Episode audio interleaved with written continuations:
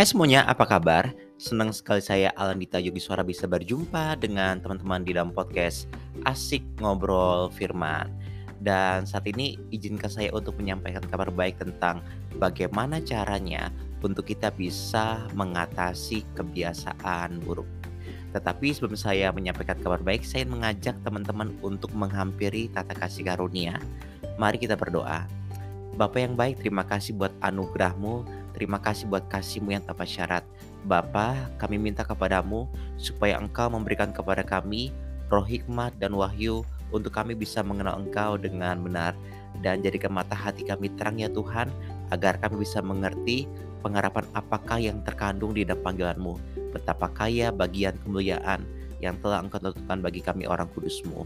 Roh Kudus, ini kami, ajar kami. Di dalam nama Tuhan Yesus. Amin, amin, amin. Seringkali kebiasaan buruk itu membatasi kehidupan kita. Yang tadinya kita ingin bergerak maju, tetapi karena kita terkungkung dengan kebiasaan buruk, akhirnya kita tidak bisa maju. Atau mungkin ada rasa bersalah yang berbicara keras di dalam hati dan pikiran kita yang mengatakan bahwa kamu sudah gagal, gak mungkin kamu bisa maju. Kamu sudah gagal, gak mungkin kamu bisa bangkit. Kamu sudah gagal, mana mungkin kamu bisa menjadi berkat bagi banyak orang. Saudara, seringkali saat ada tuduhan, ini membuat kita kembali kepada kebiasaan-kebiasaan buruk. Dan saya menyampaikan kabar baik bahwa Tuhan kita ada Tuhan yang penuh dengan kasih. Tuhan ingin membawa kita kepada kemenangan. Di Galvari Tuhan sudah menebus kehidupan kita. Saya akan bacakan firman Tuhan dari kitab Roma pasal yang keenam. Roma pasal yang keenam ayat yang, ayat yang kedua belas sampai ayat yang keempat belas dikatakan seperti ini.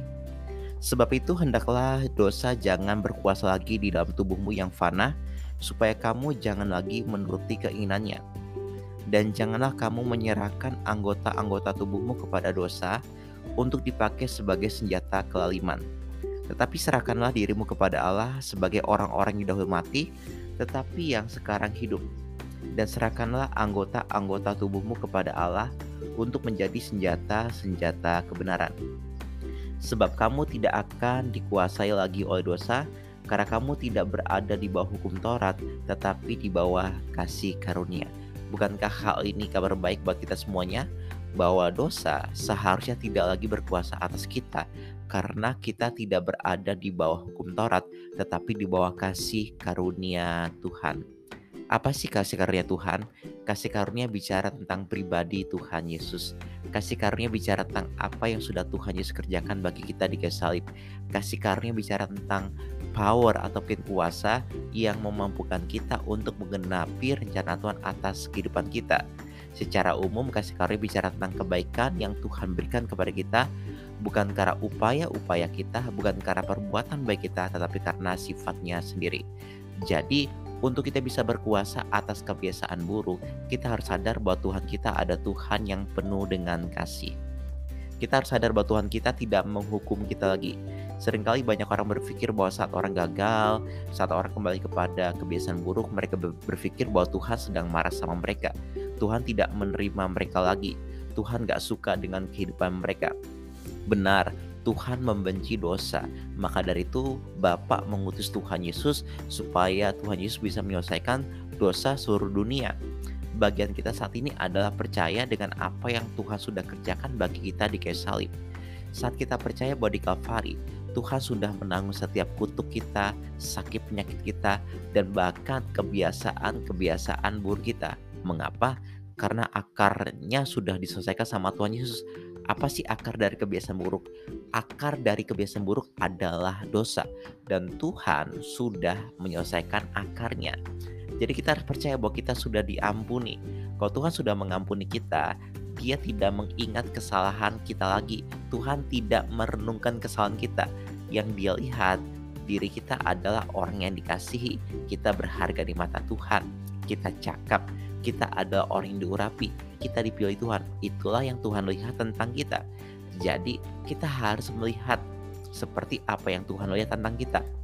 Tuhan tidak melihat kita sebagai orang yang tersiksa. Tuhan tidak melihat kita sebagai orang yang terikat dengan pornografi atau mungkin kebiasaan buruk.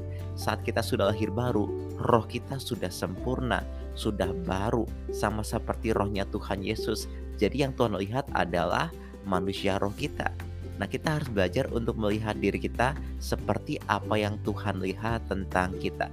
Sehingga saat kebiasaan buruk itu mengetuk pintu pikiran kita untuk kita melakukan, kita bisa berkata, "No, saya adalah ciptaan baru. Saya dikasihi Tuhan. Dosa nggak lagi berkuasa atas saya karena saya tidak berada di bawah hukum Taurat, tetapi saya berada di bawah kasih karunia Tuhan." Kasih karunia Tuhan yang akan memampukan saya untuk saya bisa mengatasi kebiasaan buruk. Apakah itu pornografi, apakah itu rokok, apakah itu minum-minuman keras, apakah itu kebiasaan makan yang tidak sehat, apakah itu uh, kebiasaan tidur yang tidak sehat juga. Apapun kebiasaan buruk itu, kita bisa mengatasinya di dalam kasih karunia Tuhan. Karena kasih karunia bicara tentang pribadi Tuhan Yesus. Saat ini pribadinya sudah tinggal di dalam kita. Pribadi yang kudus, yang penuh dengan kuasa itu ada di dalam diri kita. Sehingga kita bisa dimampukan untuk mengatasi setiap kebiasaan buruk. Jangan gunakan kekuatan kita sendiri untuk mengatasi kebiasaan buruk. Kita akan gagal lagi, kita akan gagal lagi. Dan nantinya kita akan terintimidasi, kita akan merasa bersalah kalau kita gagal. Tapi kalau kita berfokus kepada Tuhan Yesus, kita melihat kepada karya yang sempurna yang Dia kerjakan bagi kita, saya percaya di dalam diri kita akan ada kemampuan, akan ada kekuatan untuk kita bisa bangkit lagi, dan kemudian kita bisa menang atas setiap kebiasaan buruk. Dan yang kedua, kita harus berani untuk mengakui identitas kita. Kita harus memperkatakan siapa kita di dalam Kristus. Saya adalah kebenaran Tuhan di dalam Kristus. Saya adalah ciptaan yang baru. Saya dikasihi Tuhan. Saya ada pribadi yang luar biasa. Saya diurapi. Saya dirayakan. Amin. Itulah identitas saudara di dalam Kristus. Tapi bagaimana mungkin hal-hal ini bisa menjadi identitas saya padahal saya sedang struggle dan sedang berjuang untuk bisa mengatasi kebiasaan buruk? Saudara, seperti yang tadi saya bilang uh, sebelumnya, bahwa Tuhan melihat kepada manusia roh kita yang sudah baru. Tuhan tidak melihat penampilan kita. Tuhan melihat rohnya yang ada di dalam kita. Itulah cara pandang Tuhan terhadap kita. Jadi kalau kita tahu akan kebenaran ini, kita bisa menepis, kita bisa menolak setiap intimidasi atau mungkin dusta yang datang di dalam pikiran kita. Ingat, segala yang jahat itu bukan berasal daripada Tuhan. Ketakutan, kekhawatiran, keraguan itu bukan berasal daripada Tuhan. Tetapi iman atau keyakinan itulah yang berasal daripada Tuhan. Jadi kita bisa menggunakan iman yang Tuhan sudah taruhkan di dalam diri kita untuk bisa mengakui siapa kita di dalam Dia. Perkatakan identitas kita, perkatakan siapa kita di dalam Tuhan, perkatakan apa yang kita punya di dalam Tuhan. Yakobus katakan, tunduklah kepada Allah dan lawanlah iblis, maka ia akan lari daripadamu. Dengan kata lain, kita harus sepakat dengan firman Tuhan, dan kita harus berkata kepada setiap kebiasaan buruk itu untuk pergi, tinggalkan kehidupan kita. Itu bukan milik kita. Kebiasaan buruk bukanlah milik kita. Anugerah Tuhan, kasih karunia Tuhan, kemurahan Tuhan, kebaikan Tuhan, inilah yang menjadi milik kita, bukan kebiasaan buruk. Dan yang berikutnya, saya akan sampaikan kabar baik ini. Saat kita gagal, jangan merasa tertuduh, jangan merasa bersalah. Ayo datang kepada tata kasih karunia Tuhan. Karena firman mengatakan di Roma delapan ayat yang pertama, demikianlah sekarang tidak ada penghukuman bagi mereka yang ada di dalam Kristus. Jadi saat kita mulai bangkit dan kita gagal, jangan tertuduh, ayo terus melangkah, ayo terus maju. Ingatkan kepada diri kita bahwa kita itu berharga di mata Tuhan, kita punya masa depan. Jangan izinkan dusta itu berbicara kepada diri kita. Jangan ngobrol sama dusta, jangan ngobrol kepada uh, kepada uh, tipuan. Kita harus melihat kepada firman Tuhan. Apa yang firman Tuhan katakan tentang kita? Firman mengatakan bahwa dosa nggak lagi berkuasa atas kita. Kebiasaan buruk nggak lagi berkuasa atas kita. Karena kita tidak hidup di bawah hukum Taurat. Kita tidak hidup di bawah aturan-aturan agamawi. Kita hidup di dalam kasih karunia Tuhan. Jadi kita bisa bangkit nih teman-teman. Kita bisa berkata kepada diri kita bahwa aku punya masa depan. Aku dikasih Tuhan. aku diurapi, aku dipilih. Kita harus berkata seperti itu, teman-teman. Jadi teman-teman jangan merasa tertuduh, jangan merasa bersalah ketika ada kegagalan. Saat kita sedang uh, bangkit terus kemudian kita gagal, jangan berhenti. Tetap tetap sadari akan identitas kita, tetap sadari akan kasih Tuhan yang tanpa syarat. Saya percaya dengan sendirinya kebiasaan buruk itu akan sirna, dia akan rontok. Mengapa? Kasih Tuhan yang mengatasi setiap kebiasaan buruk. Jadi teman-teman, oleh anugerah Tuhan kita pasti bisa mengatasi setiap kebiasaan buruk.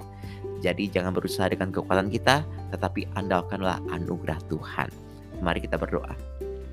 Bapa yang baik, terima kasih buat kasih karunia, terima kasih buat apa yang sudah Tuhan Yesus kerjakan bagi kami di kayu salib. Kami percaya bahwa kami tidak hidup di bawah hukum Taurat, jadi kami bisa mengatasi setiap kebiasaan buruk. Kami bukanlah milik kerajaan kegelapan, kami adalah milik kerajaan terang. Kami milik-Mu ya Bapa. Terima kasih, kami menolak setiap tuduhan, setiap intimidasi yang berkata bahwa kami tidak layak. Kami menolak itu di dalam nama Tuhan Yesus. Kami dikasihi, kami berharga di mata-Mu Tuhan. Terima kasih, Kau sungguh baik bagi kami. Ini doa kami di dalam nama Tuhan Yesus. Amin, amin, dan amin. Saya berdoa podcast ini bisa membantu saudara untuk bisa berjumpa dengan kasih karya Tuhan. Sampai bertemu di dalam podcast berikutnya. Tuhan Yesus memberkati.